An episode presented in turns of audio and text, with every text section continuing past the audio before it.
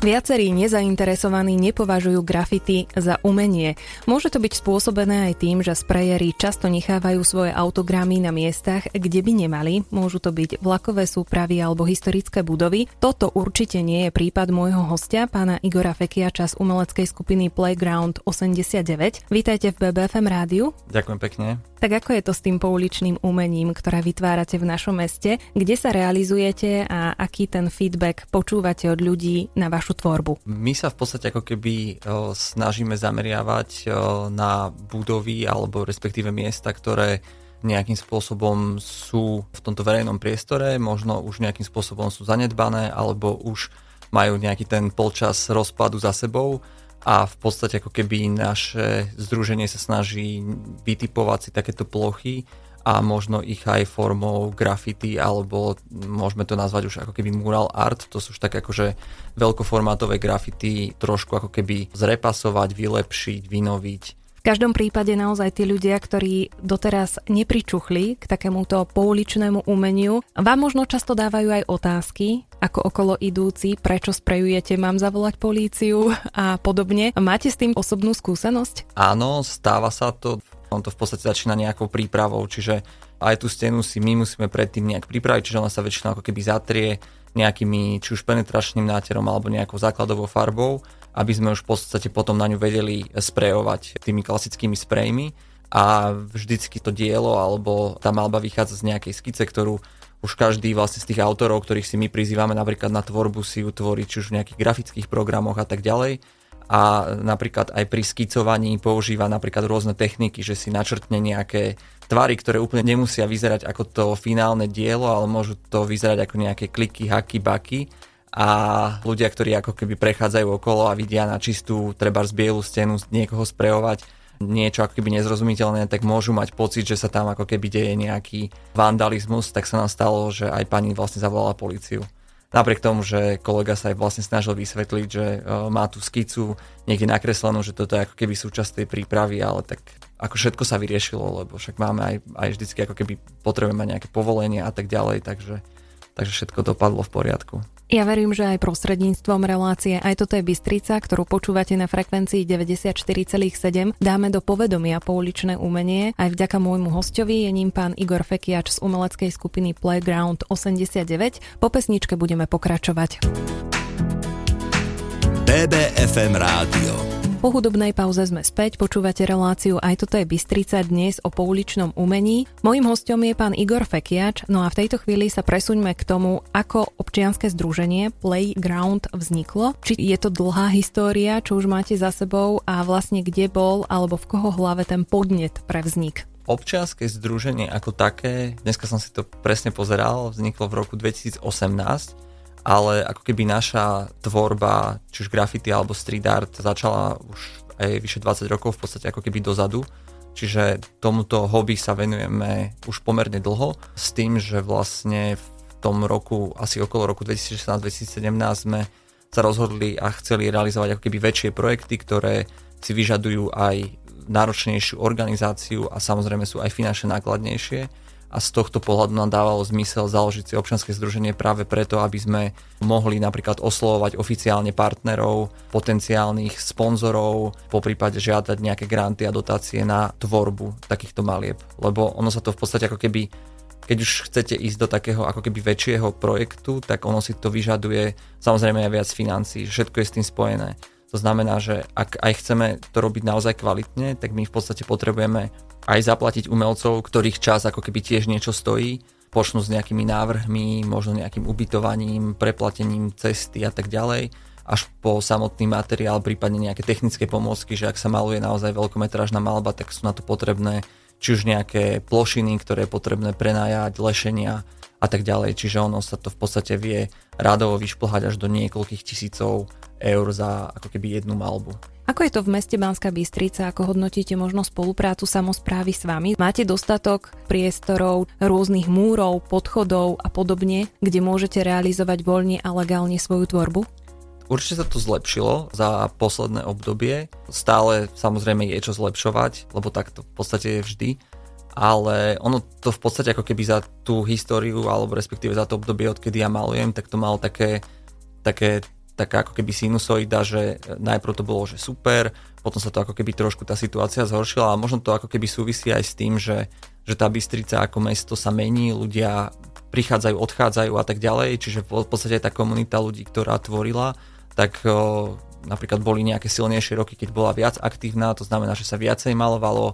Ľudia, tí, ktorí boli do toho zainteresovaní, tak mali väčšiu takú tú chuť vybavovať napríklad tie legálne plochy alebo hľadať cesty, ako malovať legálne alebo nejak tvoriť. No a potom vlastne, keď poodchádzali treba do zahraničia alebo do iných miest žiť a tak ďalej, tak zase to trošku upadlo a teraz v podstate tak ako keby to znovu začína ako keby nejakým spôsobom ožívať a možno aj my chceme nejakým spôsobom priložiť ruku k dielu a, a práve akože prispieť tou, tou troškou ako keby k zlepšeniu týchto podmienok v rámci Banskej Bystrice. Po hudobnej pauze budeme pokračovať, počúvate reláciu aj toto je Bystrica dnes o grafity umení. Naše Bystrické.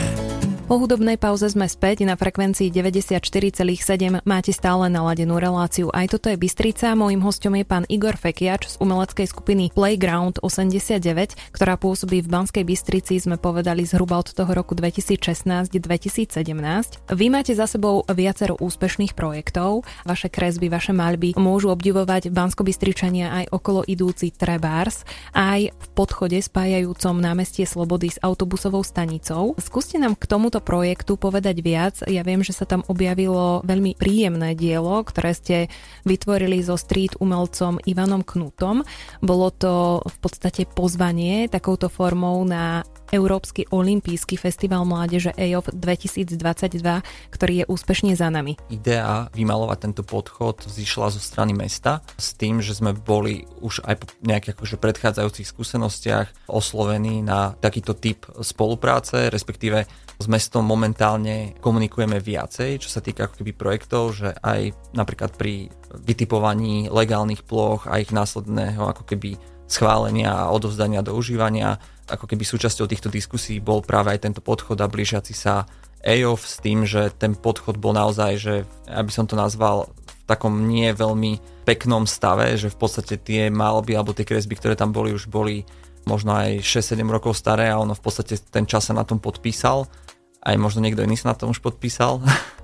a tým pádom v podstate sme prizvali na spoluprácu Ivana Knúta, ktorý v podstate ako keby celé toto navrhol a čo hodnotím ako takú najpríjemnejšiu vec ohľadne tohto projektu, alebo respektíve aj naša filozofia ako občianského združenia je, aby sme umelcom, ktorých prizývame na projekty a ktorým akože dávame priestor a riešime za nich celý ten management, aby dostali že čo najviac voľnú ruku. To znamená, že nechceme my nejakým spôsobom obmedzovať umelcov a dávať im nejaké šablóny, že toto tu musí byť takto prekreslené jednak jednej, ale v podstate sa snažíme nájsť taký ten kompromis, aby aj oni sa vedeli prejaviť v tej svojej tvorbe, aby vlastne ten svoj rukopis a štýl a štýl svojej prezentácie vedeli pretaviť v tom originálnom, originálnej forme.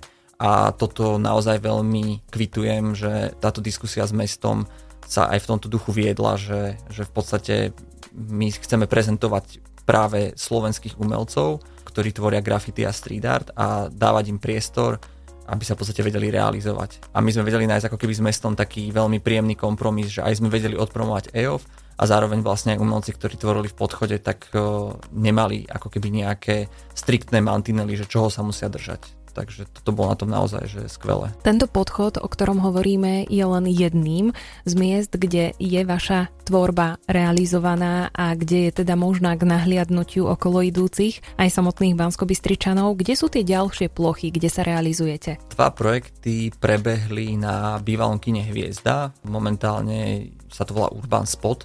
Tam v podstate vznikli také ako keby prvé veľkometrážne malby priamo v centre mesta, jedna je tak z boku, jedna bola viac spredu. To bol Obi... taký folklórny nádych áno, však? Áno, áno, ono sa to volalo ten projekt, že Folklor pre mesto uh-huh. Mhm. 1 a 2 s tým, že tiež sme tam ako keby prizvali umelcov, ktorí v podstate dostali k dispozícii plochu, prostriedky, všetko na tvorbu tých diel a tiež sa to ako keby stretlo s veľmi pozitívnym feedbackom, lebo práve tento priestor nebol veľmi pozitívne vnímaný, že bol ako keby zanedbaný, alebo respektíve tá fasáda bola jednoducho zanedbaná a keď došlo ako keby k jej renovácii takouto formou, tak naozaj akože ten feedback bol veľmi pozitívny. Pri tom prvom projekte sme dokonca tam zorganizovali aj také vystúpenie, kde v podstate folklórni tanečníci spolu s breakermi vytvorili takú ako keby originálnu choreografiu a zároveň ako keby to umelecké dielo ako keby odkazovalo aj na to vystúpenie.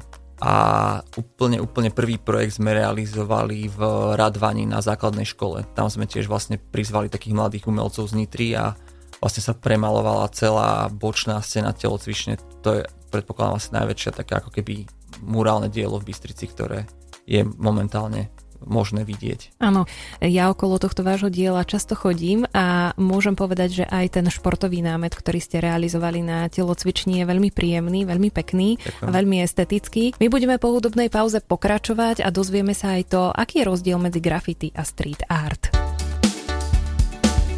BBFM Počúvate reláciu, aj toto je Bystrica, moje meno je Zuzana Suchaň Filipková a hosťom štúdiu je pán Igor Fekiač z občianskeho združenia Playground 89, ktoré pôsobí v meste Banská Bystrica od roku 2016 až 2017. Už pred hudobnou pauzou som avizovala, že si trošku rozlíšime pojmy graffiti a street art. Aký je v tom rozdiel? Malý, ako, žiadny? No, to je taká ako keby celkom zapeklitá otázka a nie, nie je na to možno ani úplne že jednoznačná odpoveď lebo v podstate street art je graffiti. S tým, že možno je to taký ako keby decentnejší názov, lebo to nesie v sebe to art a to graffiti je možno skôr také, že viac spájané s vandalizmom, ale ak by som to mal rozlíšiť, tak možno, že graffiti je viacej o takej tej typografii, o tých nápisoch a tak ďalej, ale samozrejme ako keby graffiti môžu byť aj prekreslené nejaké, nejaké tváre alebo charaktery, ako to vlastne zvykneme my volať, že nejaká akoby realistická malba alebo tak, ktorá je robená klasicky sprejmi a možno ako keby ten street art je skôr považovaný také nejaké šablónky, že už nejaké akože motívy možno nejakým hlbším odkazom, ale nemusí tak úplne byť. Ja by som to ako keby kľudne hodil, že do jedného vreca, že jednoducho graffiti je street art a bodka. Street art umelec je človek, ktorý a teraz by som chcela od vás vedieť nejakú definíciu, ale z praxe. Mladý človek, starý človek, žena, muž, je to umelec, ktorý predtým treba zmaľoval na papier, je to človek odvážny, je to človek, ktorý by nemal mať strach z výšok, keďže pracujete aj s lešením. Kto je street art umelec? Každý, kto tvorí ako keby v ulici a už ako keby aj bez rozdielu na to, že či tvorí legálne alebo nelegálne. Poďme teraz k tým materiálom a k tým všetkým potrebným veciam a pomôckam, ak to tak môžem veľmi jednoducho pomenovať, ktoré vy používate pri tvorbe.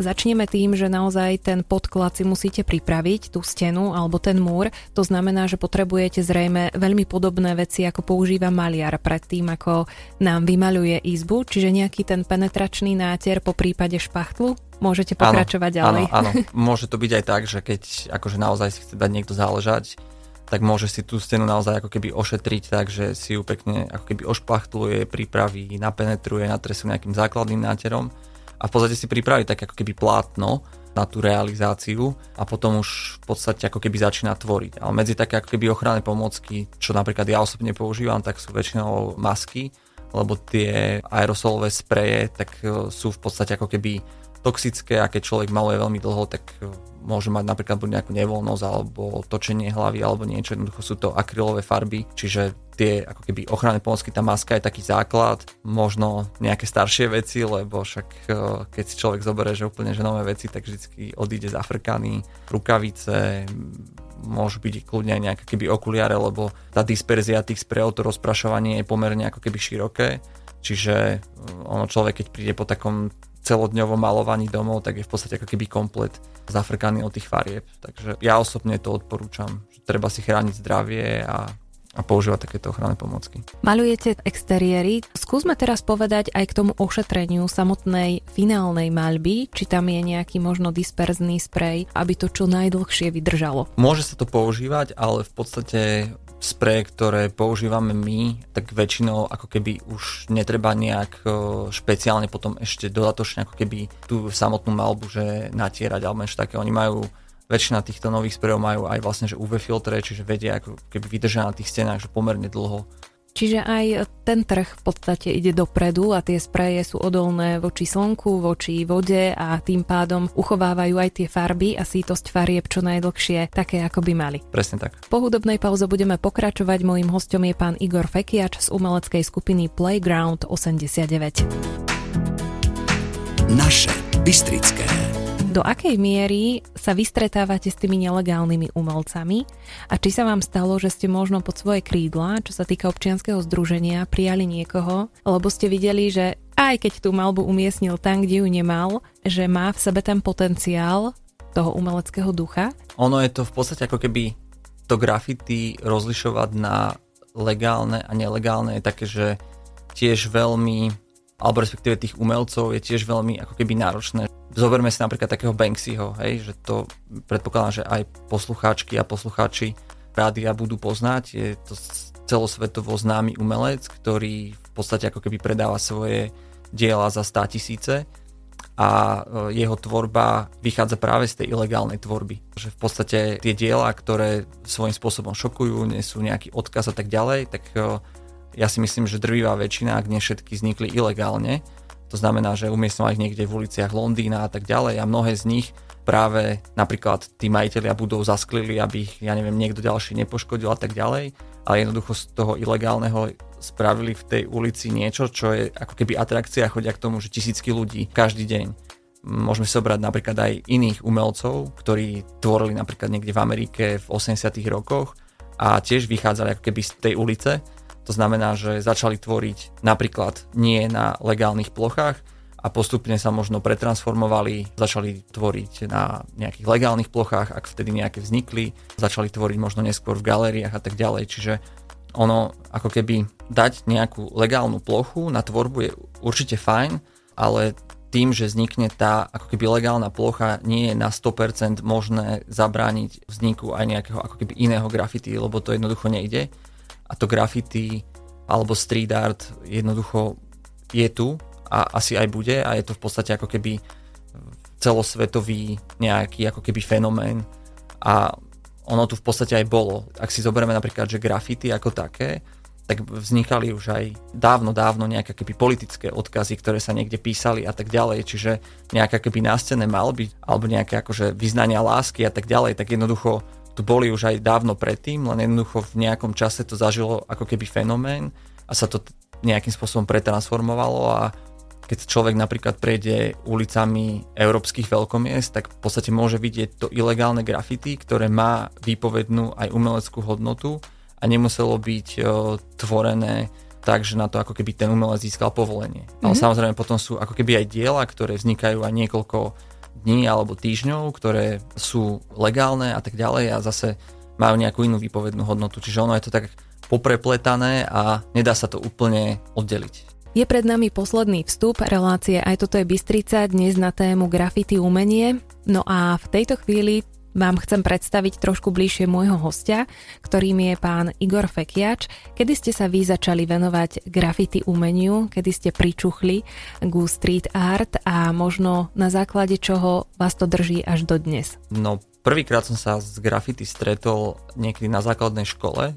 Mohlo to byť okolo roku 1999 a vtedy bol taký ako keby mm, v tom čase taký boom okolo graffiti, že v podstate všetci naši starší spolužiaci alebo v podstate ako keby decka v našom veku a v okolí, tak všetci boli akože takí, že, že chceli robiť grafity a klasika v podstate ako keby nejaké nápisy do lavíc, do zošitov a tak ďalej a potom sa to postupne prenieslo ako keby na nejaké ako keby exteriérové plochy a tak ďalej. Tak to nejak to začalo s tým, že v podstate ako sme sa aj my vyvíjali, alebo respektíve ako doba plynula, tak ja nejakým spôsobom nás to neopúšťalo, stal sa z toho taký ako keby životný štýl.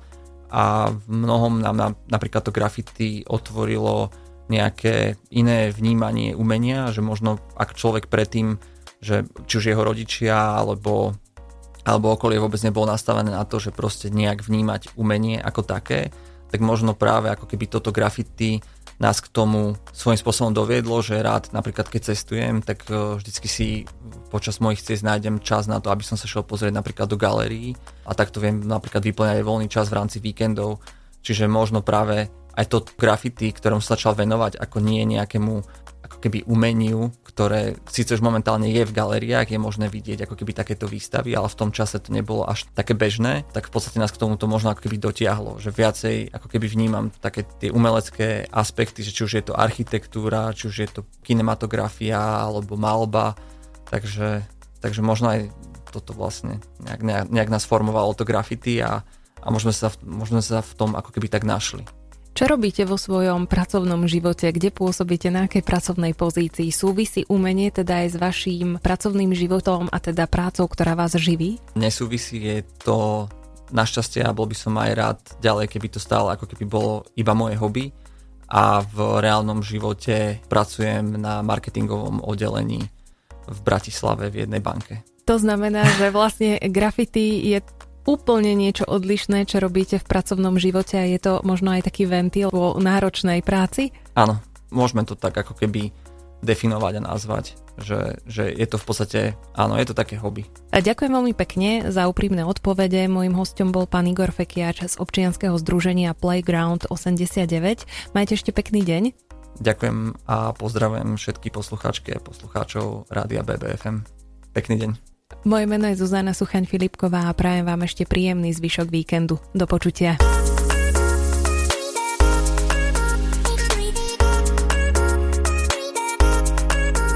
Odvážny, cieľavedomý, kreatívny a inšpiratívny sú hostia relácie Aj toto je Bystrica. Každý týždeň vás informujú o tom, čím žije naše mesto. Ponúkajú tipy, ako byť aktívnym obyvateľom. Dávajú vlastné inšpirácie, ako zmeniť veci k lepšiemu. Pridáte sa?